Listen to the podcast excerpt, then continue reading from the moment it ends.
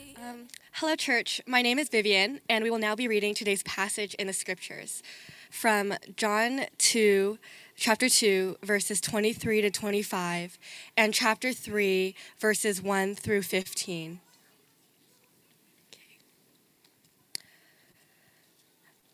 Now, when he was in Jerusalem at the Passover feast, many believed in his name when they saw the signs that he was doing. But Jesus, on his part, did not entrust himself to them because he knew all people and needed no one to bear witness about man, for he himself knew what was in man. Now there was a man of the Pharisees named Nicodemus, a ruler of the Jews. This man came to Jesus by night and said to him, Rabbi, we know that you are a teacher come from God, for no one can do these signs that you do unless God is with him. Jesus answered him, Truly, truly, I say to you, unless one is born again, he cannot see the kingdom of God. Nicodemus said to him, How can a man be born when he is old? Can he enter a second time into his mother's womb and be born? Jesus answered, Truly, truly, I say to you, unless one is born of water and the Spirit, he cannot enter the kingdom of God. That which is born of the flesh is flesh, and that which is born of the Spirit is spirit. Do not marvel that I said to you, You must be born again. The wind blows where it wishes, and you hear its sound but you do not know where it comes from or where it goes. So it is with everyone who is born of the Spirit. Nicodemus said to him, How can these things be? Jesus answered him, Are you the teacher of Israel, and yet you do not understand these things? Truly, truly, I say to you, we speak of what we know and bear witness to what we have seen, but you do not receive our testimony. If I have told you earthly things and you do not believe, how can you believe if I tell you heavenly things? No one has ascended into heaven except he who descended from heaven, the Son of Man. And as Moses lifted up the serpent in the wilderness, so must the Son of Man be lifted up, that whoever believes in him may have eternal life.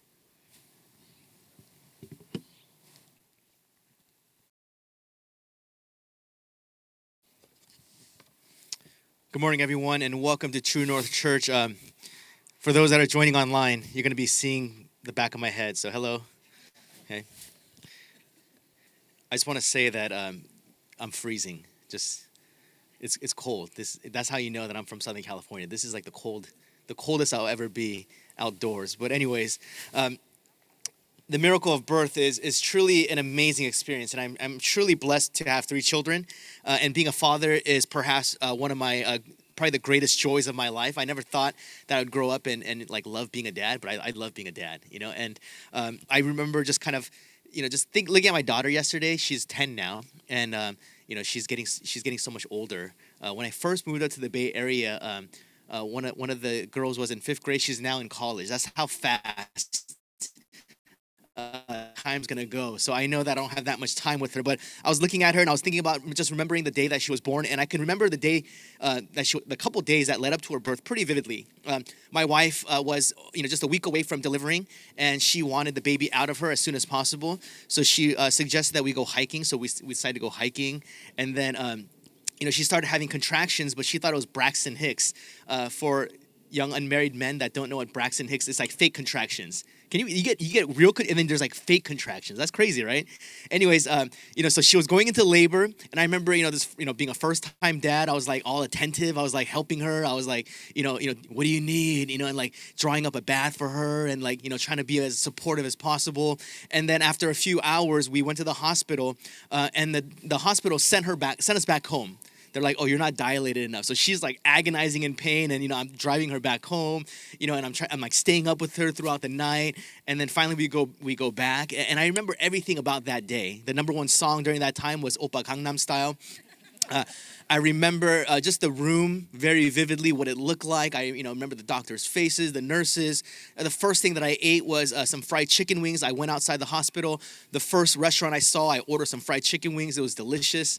I, I, I ate it by myself, and I didn't share any with my wife. Um, but I didn't think she'd want any anyways, you know. So, uh, I and then you know just just the entire experience, I remember very vividly. I remember taking uh, you know Riley back home with us, and uh, and then when we had our second son or second child, our sec- first son Isaac, uh, I don't remember too much, but I do remember we went to the hospital and they sent us back again. So I was like, oh, like it's nothing like the TV shows and movies, guys. You know, like TV shows and movies, they're like, oh no, I'm having my baby, and then there's a baby. It doesn't happen like that. It's like, oh no, I think I'm gonna have my baby, and it's like hours and hours and hours. Then you have your baby. So, anyways, I remember the only thing I remember about Isaac's birth is um, Christina's water did not break.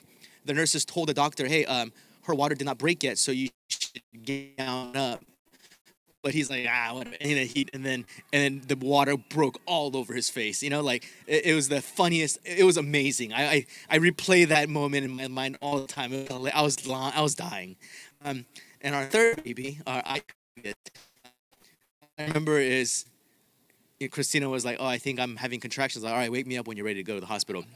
Um, she woke me up. I dropped her off. I went back home because um, I had to take the kids to school. Okay, and I was like, you know what? It's probably gonna take like 13, 15 hours before the baby's born, anyways. Drop the kids off at school, and then on the way back, she calls. She's like, you need to hurry. Like, my, the baby's coming out. So I almost missed the birth of my third child, but I didn't. I got there.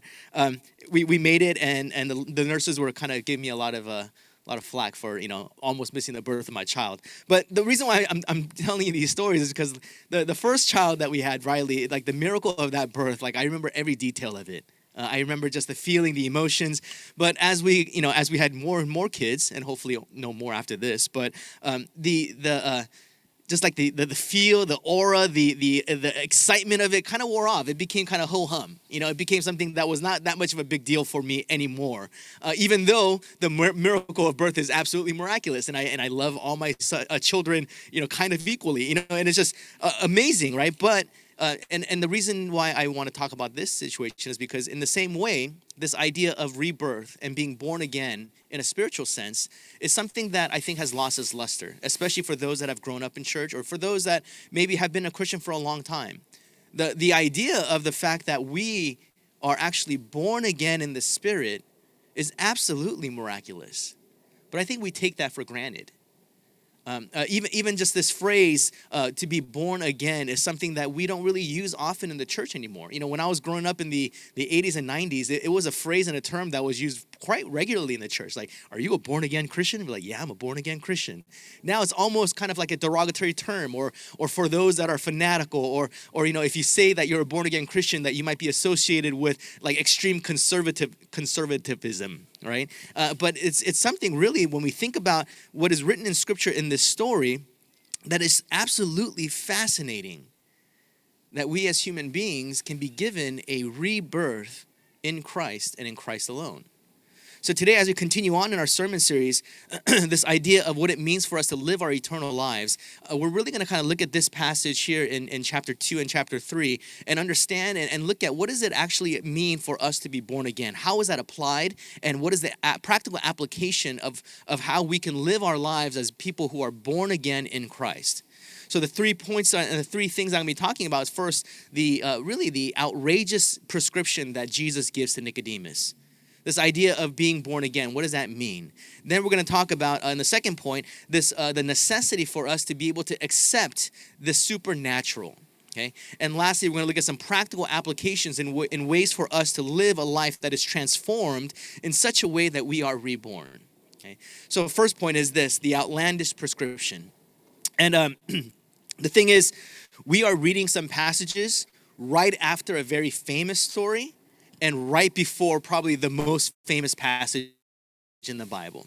Okay, so we're reading right after the, the miracle that happened at the wedding at Cana, where Jesus turns water into wine. Then we're reading all the way up to the point right before the most famous and probably the most memorized verse in, in all of Christianity, John 3.16, right? For God so loved the world. Uh, and we're going to look at just how between these two very famous passages is an encounter and a story, uh, something that is very important and something that is so rich in theology and so rich in the practical applications of what it means for us to have eternal life and and to live in that eternal life. So at the end of uh, chapter 2, which may have seemed a little odd for us to read, it says this now, when he was in Jerusalem at the Passover feast, many believed in his name when they saw the signs that he was doing. But Jesus, on his part, did not entrust himself to them because he knew all people and needed no one to bear witness about man, for he himself knew what was in man. And, and I think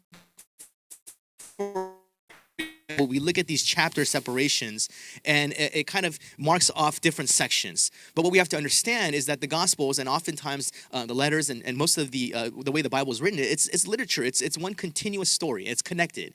So John chapter 2 doesn't end and then John chapter 3 starts. It, it's a connection there. And we see that connection in how John chapter 3 begins right? In John chapter 2, it says, For he himself knew what was in man. Now there was a man of the Pharisees named Nicodemus. So now, as the author John is talking about the very nature of what is in man, he's going to give us a practical and very uh, uh important uh, example of this type of man.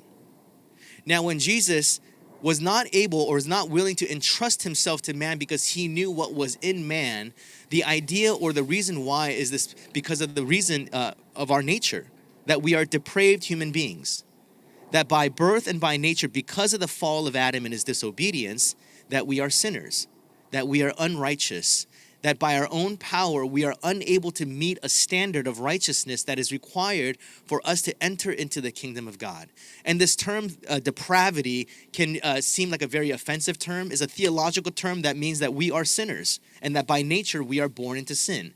It doesn't mean that we are as bad as bad can be okay? But it means that even no matter how good we are according to the outside world, that in the depth of our heart and our being, that we are still someone who is unreconciled to the righteousness of God. And so, what is it that is in man? And so now there is a man of the Pharisees named Nicodemus. And we are introduced, quite frankly, to the perfect man, okay, according to the Jewish custom. Nicodemus by his achievement, by his birth, by his status, and by uh, just you know the, the very fact of his position, would be considered the most righteous and perfect Jew, uh, uh, you know Jewish person that could be a great representative of man. So we see uh, um, Nicodemus and he comes to Jesus at night and he says, Rabbi, we know that you are a teacher come from God, for no one can do these signs that you do unless God is with him. And Jesus responds to him, Truly, truly, I say to you, unless one is born again, he cannot see the kingdom of God. And this takes Nicodemus kind of, you know, off guard. Because if you're a man like Nicodemus and you come to this Jesus, you would assume that you would be praised. You would assume that you would be validated by Jesus. You would assume that if Jesus was truly a man of God, that he would recognize in me all of my achievements and all of the goodness that is in me. Because Nicodemus, his resume is, is perfect. First of all, his name is Nicodemus, which is a Greek name, which shows that he is uh, most likely a Roman citizen. And the fact that he goes by the name Nicodemus means that he is a, you know, a Roman citizen and has a level of affluence. Now, Josephus, who was a historian of, of that, uh, of that time, he writes in his writings, the Antiquities, uh, that there was a, a man named Nicodemus, or a person, or a family named Nicodemus, who was of great influence. And most likely, most historians believe that Josephus was talking about this Nicodemus. And if that were the case, Nicodemus was the most family in the in the area. Okay, um, so he's like like of the Kennedys, you know, uh, or the Rockefellers. Uh, he has great influence. He has great, uh, great status. He is highly educated. The fact that he is a Pharisee meant that he was um, the most, edu- you know, the educated of the educated. He, he was, you know, in, in, our, in our context, he's like an Ivy League graduate and then got his uh, PhD at an Ivy League school. Uh, and you know, just like he he knows he like his his doctorate was like published, know, all that kind of stuff. Not only that, as a Pharisee, we have a very negative connotation of what we think a Pharisee is, especially in the Christian church, right? Um, it's like a derogatory term. We call each other Pharisees. Don't be a Pharisee, right? Like someone who is a legalist, someone who uh, thinks that um, you know they can earn their salvation. But back in those days, a Pharisee was highly regarded as a religious and righteous person. Uh, a, a, person who, uh, in nowadays, we would look at them and say, oh, uh, like Nicodemus would be a, a pastor that we would highly respect like a Tim Keller or a John Piper or you know whatever you know Billy Graham or wh- whatever pastor that you might highly regard. Uh, he, he was rich, educated, a male. He was a Roman citizen. He was from a good family. He was a Jew. He was a Pharisee. Like there was nothing about him that you can say and look at and say, oh man, this guy needs some sort of saving. This guy needs some sort of salvation. No, he has it all. And as he approaches Jesus, Jesus tells him, This man, you must be born again. And in that statement, in that encounter, what Jesus was communicating was this that no matter how good you think you are, no matter how much uh, you think your achievements and your success and your heritage and your background and your goodness, it, it like it, there's no credit to that. For no one can enter the kingdom of God unless they are born again. And Nicodemus is unwilling or unable to actually see the fruit and the, the reality and truth of what Jesus was talking about. So, this again proves Jesus' point that he was unwilling to entrust himself to man because he knew what was in man. And, and this is uh, the reality that we must understand that as, as, uh, that as human beings, that no matter how good we think we are, no matter how righteous we think we feel, that without Christ, without this spiritual rebirth that can come only through Him, that we are nothing. That we are unable to enter into God's kingdom without Jesus. And the, and the only way that we can actually uh, acquire this rebirth or to be born again means that we need to accept the supernatural. And I think that's very difficult, especially in this time and in this culture and in this area right? Uh, believing and accepting the supernatural makes us kind of seem a little, you know, a little wonky, right? Uh, it makes us seem like we're a little unintelligent or that we're a little gullible. Uh, but this is actually the what requires faith. So Jesus, as he's speaking about being born again, and I, I think for us we have to kind of understand what does it actually mean to be born again, right? Uh, so what is the definition of this? To be born again, when Jesus talks about this, he uses the word anothen. Okay, in the Greek language, there's two words for again. There's palin and there's anothen. So when he says you must be born again, he's saying you must be born anothen. And there's a, a, slight but important distinction between those two words. Palin, which is simply the idea of a repetition of an act. So in this instance, um, you know, like let's say our, our worship team in response sings Oceans. They play Oceans, and it's like the, the perfect rendition of Oceans it, it, it, moves us to tears. It's so good that people start using it for their Instagram reels, right? Uh, and, and we're just all moved. And I come up, and before the benediction, I say, hey guys, should we, should we sing Oceans again? And everyone's like, yeah. And I'm like, and then I start singing Oceans a cappella. That is the definition of the word palin. Again, it's just a simple repetition of the act. But the, uh, the word anothen means that it's a repetition of the act, but from the same source. So if I say, should we sing Ocean's Anothen, then the worship team would come back up and they would sing Oceans again. And when Jesus says, you must be born again, he is talking about a repetition or a, another act that comes from the very source. And the source of our birth here on earth comes from God. And in order for us to be born again in the Spirit, it has to come from God.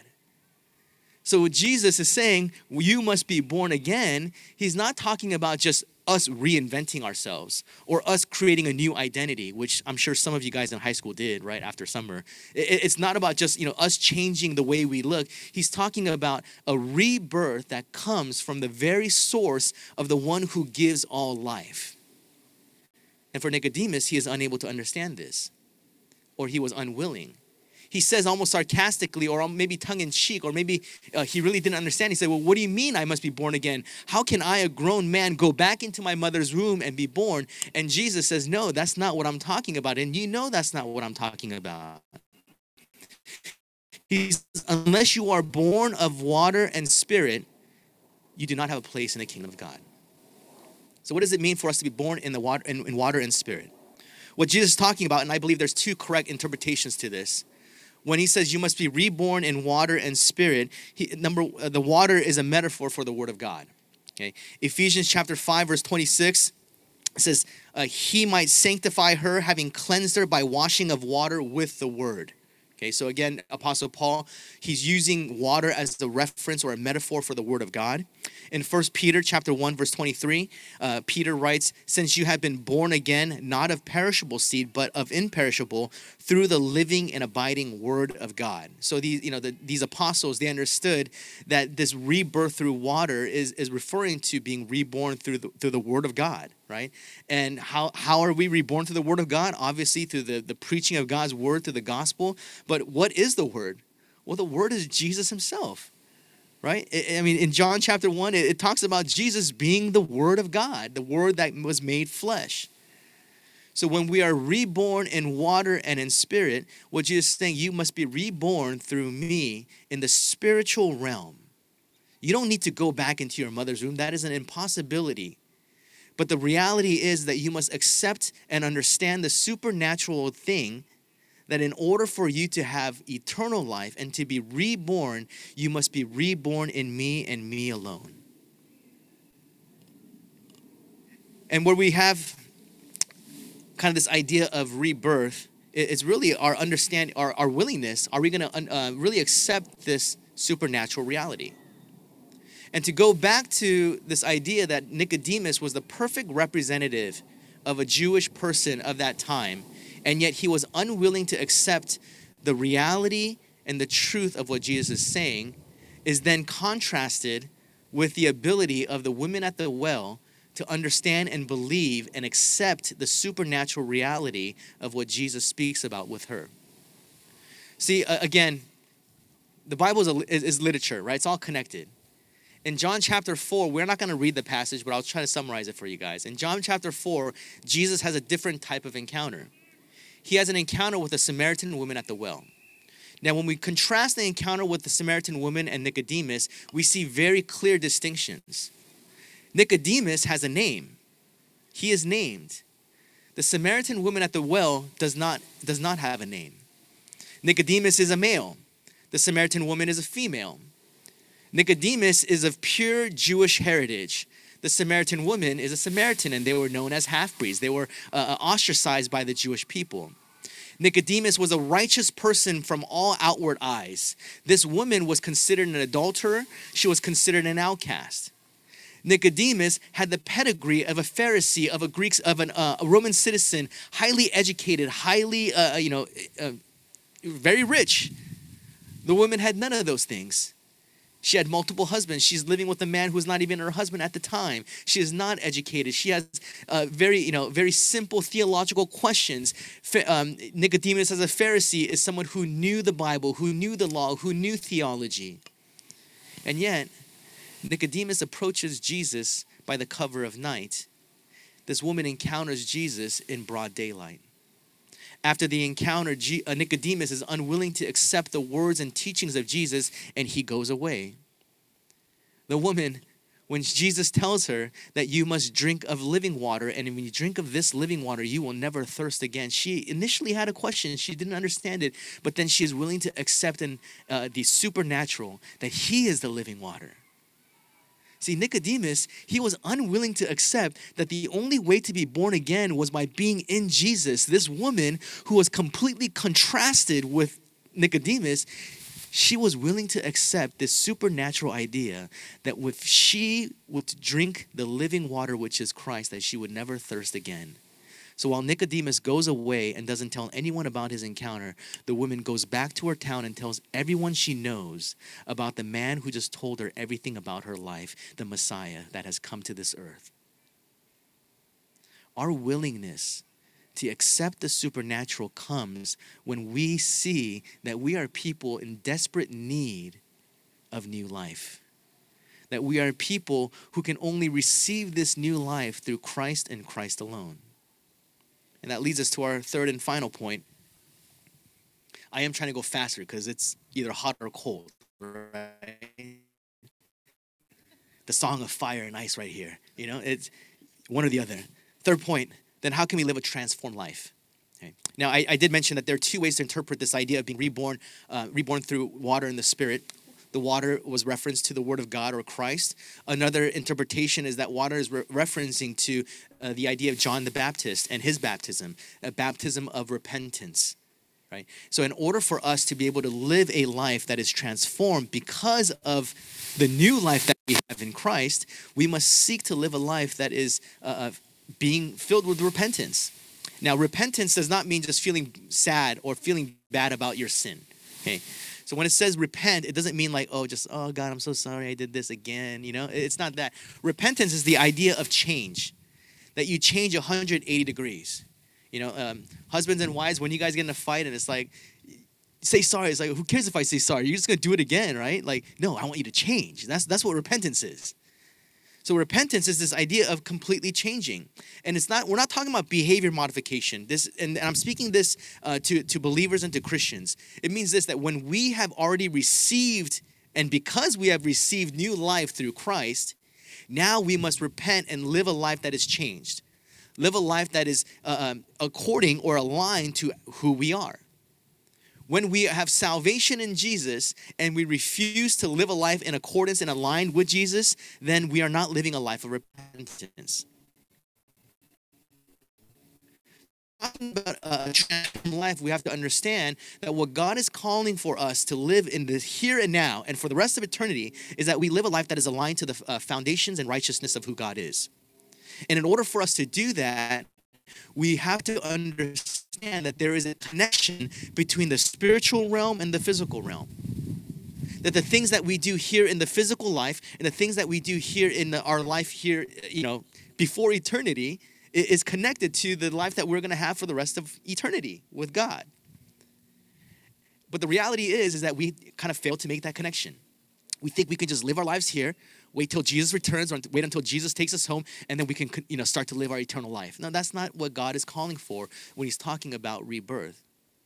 And the reason why I think we have a struggle with this is because of this cognitive bias called functional fixedness. Okay, functional, fix, uh, functional fixedness is idea where we think that certain things function in a certain way, and that's the only way we see how it functions uh, the classic experiment or example of functional fixedness is that they got a group of people, they gave them two candles, a box of tacks, and matches, and they said, "We want you to attach this candle to the wall without making sh- uh, by ma- and making sure that no wax drips onto the floor." Only a small percentage of the people were able to figure out this uh, problem. What they did was they attached, they dumped out the box of tacks or the tacks from the box. They attached the candle in the box, and then they used the tacks to put the you know box onto the wall and then the candle just dripped into the box. Most people assumed or they thought I can't dump out the tacks because the, the box, the purpose of that box is to hold the tacks. That's what functional fixedness is. You know, uh, it, another example is like, you know, I'm trying to nail something and, and I, I, was like, Christina, where's the hammer? She's like, oh, I don't know where the hammer is. So I just grabbed, you know, a wrench and I started hammering. She's like, oh, you can do that? Yeah, of course. But we assume that you can only hammer a nail with a hammer and that's functional fixedness. In that same way, we assume that the only things that matter for our spiritual lives are the spiritual things that we are taught. Therefore, in order for us to live a life of repentance, we have to pray, we have to read the Bible, and we have to come to church, right? Those are all good things, but that's not the only thing.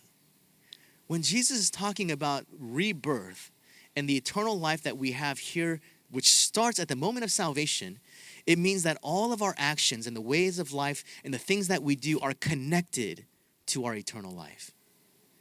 That the things that may even seem unspiritual are actually good or bad for our spiritual disciplines. The things that we assume are just separated from our uh, spiritual lives are actually very well connected. And, and that's the reason why I believe that it's very important for us to understand that there are certain things that we need to change in order for us to live a life that is reborn in Christ. And I think the very simple application I can give to you is this. Uh, there's a book that I, have been listening to called Atomic Habits. I don't know if you guys have heard of it or read it. It's a, uh, written by a man named James Clear. And one of the premises of the book is, is pretty interesting. He says this He says, um, book is that habits shape your identity and your identity shapes your habits. So he believes like like if if you want to change a habit, you have to believe that you are already the person that or you know that you are already the thing that you want to be. Okay, so uh, the example he gives is like, hey, if, if you want to lose weight, um, you have to assume, you have to tell yourself, uh, I, I am a healthy person. And what would a healthy person do? Would they walk or would they take an Uber? Uh, would they order French fries or would they order uh, green bean fries? You know, and, and so you tell yourself that. Um, and, and in that same way, what we have to do as Christians, and if you are someone who confesses your faith in, in Jesus Christ, we are to form habits and actions and daily routines not based on what we think we want to be, but what we already are. That we are already reborn in Christ. We are already people who have eternal life in Him. So, and, and that's the main difference between legalism and, and, and, and a relationship with Jesus. Legalism says you have to do these things so that you can be Christian. Our relationship in the gospel says no because you are in christ because you are already uh, embedded in the kingdom of god therefore you live your life this way. And i think it's a, that's a small minute distinction that we have to make. So practically speaking what are certain ways that we can apply this creating good habits because of who we are in christ is, is something that we should all think about one of the things that i like to do is i take walks okay Actually, I don't really like taking walks, but I take walks.